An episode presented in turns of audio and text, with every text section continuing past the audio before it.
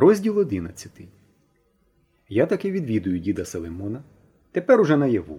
Он воно що. Кілька секунд я ще не можу збагнути, що то був сон. Нарешті отямлююсь. Я згадую всі вчорашні події, попа Гогу і своє тверде рішення з самого ранку бігти до діда Салимона. Батька й матері, хоч і прийшли вони пізно після зборів, уже нема в полі. Що то значить передовики, активісти? Я їх майже не бачу. На швидку поснідавши, я побіг до діда Селимона. Біг і хвилювався. А що як він ще не приїхав? Весілля ж по кілька днів гуляють. І сам себе заспокоював. Та ні, не залишать вони своє хазяйство надовго. На день ще так сяк. Сусідів можна попросити свиню, курей нагодувати, корову видоїти тощо, а більше ні. Та й комишеваха недалеко, в сусідньому районі, 45 хвилин автобусом. Приїдуть. Мені здавалося, що коли я зараз негайно не побалакаю з дідом Селимоном, то загину. Піп Гога плутає мене, і я навіки втрачу і маму депутата, і всіх рідних, і школу, і Галину Сидорівну, і все все світле і хороше в моєму житті. Я ще здалеку побачив, що приїхали. З димаря літньої кухні у дворі курився синій димок. Дід Салимон, жінка його баба Галя, племінник москвич у білосніжній сорочці, його дружина, фарбована блондинка, і двоє дрібних діточок сиділи у садку за столом і снідали. Зараз підходити, звичайно, було незручно. Я причаївся за тином, перечікуючи, поки вони поснідають. Чекати довелося довгенько. Вони не стільки снідали, скільки балакали. Про жениха, який їм не дуже сподобався, особливо бабі Галі, бо весь час мовчав і майже нічого не їв. Мабуть, дуже гонористий і не дуже здоровий. Про якогось Павла Гіку, який, навпаки, весь час кричав і не давав нікому слова сказати, і якому його жінка весь час казала Сядь, сядь і помовч. Ти тут не найголовніший. Це не твоє весілля. Про закуску, яка була ніби й непогана, але пиріг недопечений, вінегрет кислий, риба пересолена, а яєчка не свіжі. Я терпляче слухав ці балачки і думав, що я б погодився, мабуть, цілий рік їсти кислий вінегрет, пересолену рибу, несвіжі яєчка і недопечені пироги, аби виплутатися з цієї поганої історії, в яку я сам так по-дурному вскочив. Нарешті вони поснідали. Гості пішли в хату. Баба Галя мити посуд, а дід Салимон лишився на подвір'ї один. Тепер можна. Здрастуйте, дідусю, чемненько привітався я, заходячи у двір. Можна до вас? О, здоров, шалегейдику, звів до гори брови дід Салимон. Заходь, що тобі? Меду? У мене враз затремтіли ноги. Це були майже ті слова, що у вісні. Я відчув, що я зараз скажу теж так, як у вісні, і злякався цього. І не міг наважитися сказати, тільки заперечно похитав головою. Значить, просто так, у гості, усміхнувся дід Селимон. Будь ласка, прошу. Ну, як живеш? Яку нову авантюру придумали ви з коришем? А? Я розгубився. Якось не знав, з чого почати, як заговорити про те, що мені хотілося. Чого соромишся? Щось же треба, я бачу, підморгнув дід Салимон. То давай, ну. Та ні, я просто, просто спитати хотів. Нарешті зважився я. То питай, чого там? Та швидше не муч, бо я весь аж тремтю. Діду, ви позавчора уночі, перед тим, як на весілля їхати, нічого не помічали. Уночі? Позавчора? Дід здивовано опустив куточки губ. Гм, уночі. Та, чесно кажучи, не дуже придивлявся, бо бо темнувато було. А що? Ну, не відчували нічого такого. Відчував? Гм. А, здається, вкусило щось. Чи то комар, чи то хай Бог милує блоха. А що? Та ні, у такому, у душевному відношенні. А, у душевному? Відчував. Відчував, точно. Мучило мене, що за вечерею я вареника одного з сиром не доїв. Скиснеш, думаю, на ранок. У сметані на тарілці залишив. От які ви, діду, їй Богу. Я не про те, я про видіння. Видіння якесь не уявлялося вам уночі, позавчора. Тю, видіння. Та що я, хворий який, чи що? Хай Бог милує.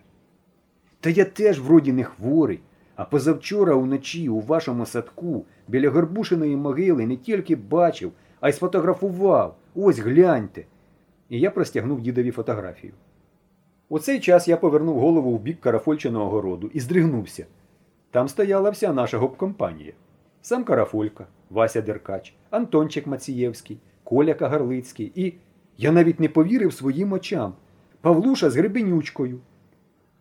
Вони стояли по гусячому витягнувши шиї і пильно прислухалися до нашої з дідом розмови. Дід, мабуть, давно їх бачив, бо стояв до них обличчям, а я спиною. А ну ну. Дід з цікавістю підніс фотографію до очей. Що ж то таке, а? Та що ж, не видно хіба? Я знаю. По-моєму, привид, без голови, Ну. роззявив рота дід. З хати вийшов племінник діда Селимона. Що там таке? спитав він без особливого зацікавлення, байдуже колупаючи в зубах. А ну, Сережо, іди наглянь. Гукнув йому дід Селимон. Ти чоловік грамотний. Поможи розібратися. Хлопці ондео привид сфотографували. У нас у садку, позавчора вночі. Привид? Племінник підійшов, взяв у діда фотографію, подивився і похитав головою. Ай-яй-яй. Що ж це ви, дядю? Нехорошо. Кажете, що атеїст, смієтесь із забобонів, а самі привидів у себе в садку розводите. І це тоді, як люди по місяцю гуляють, підриваєте авторитет науки, несолідно. Да. Розгублено розвів руками дід Салимон. Конфузія вийшла. Опозорився на старості років. От біда. Що ж тепер робить? Можуть же ж бути неприятності? Хіба я знаю? знизав плечима племінник. Треба щось придумати. Якось викручуватись. А що? Як? задумливо протягнув дід і раптом рішуче повернувся до племінника. Ану, знімай сорочку. Потім гукнув дівчинці, яка стояла на порозі. Оксанко, давай плечики. Правильно, підхопив племінник і почав знімати свою білу нейлонову сорочку.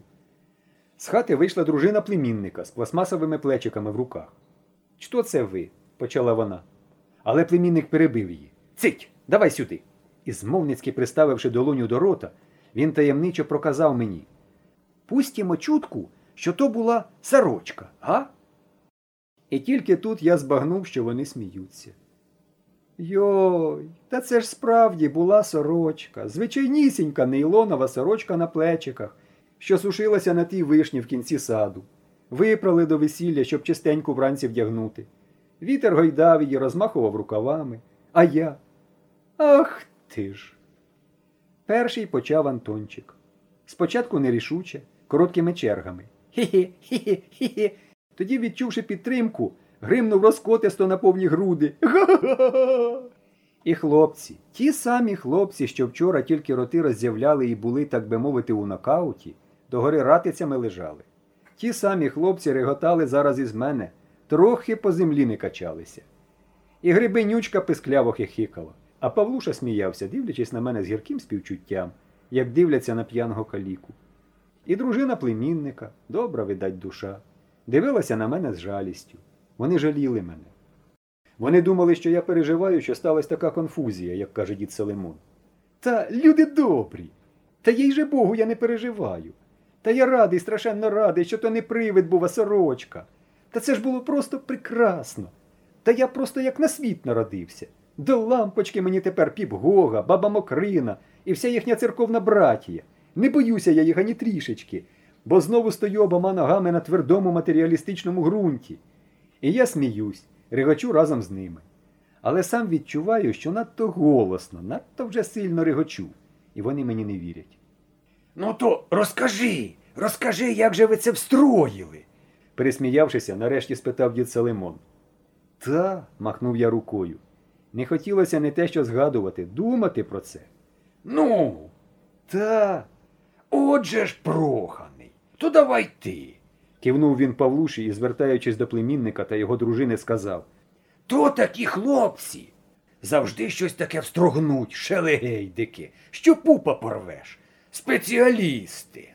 Ну, Павлуша знизав плечима.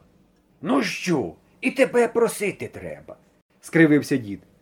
А я тут ні при чому, хмикнув Павлуша. Як? Хіба ви не вдвох? Ні, сказав Павлуша, почервонівши, потім повернувся і пішов геть.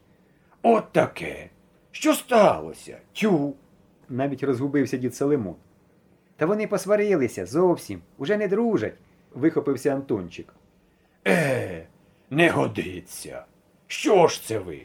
Такі друзяки, незручняк. протягнув дід Салимон. Тут уже я почервонів, повернувся і теж пішов геть. Тільки у протилежний від Павлуші бік. Просто через кладовище, туди, у поле, де тільки вітер, далі від людей. Ну, тепер все. Кінець. Якщо раніше, довівши Павлуші своїми подвигами, що він дурень проміняв мене, героя, на якесь шмаровидло у спідниці, я міг ще простити йому зраду і помиритися, то тепер уже ні. Бо він при всіх, так би мовити, офіційно відмовився від мене. Все. Увірвалася наша дружба. Все. Нема в мене більше друга. Все.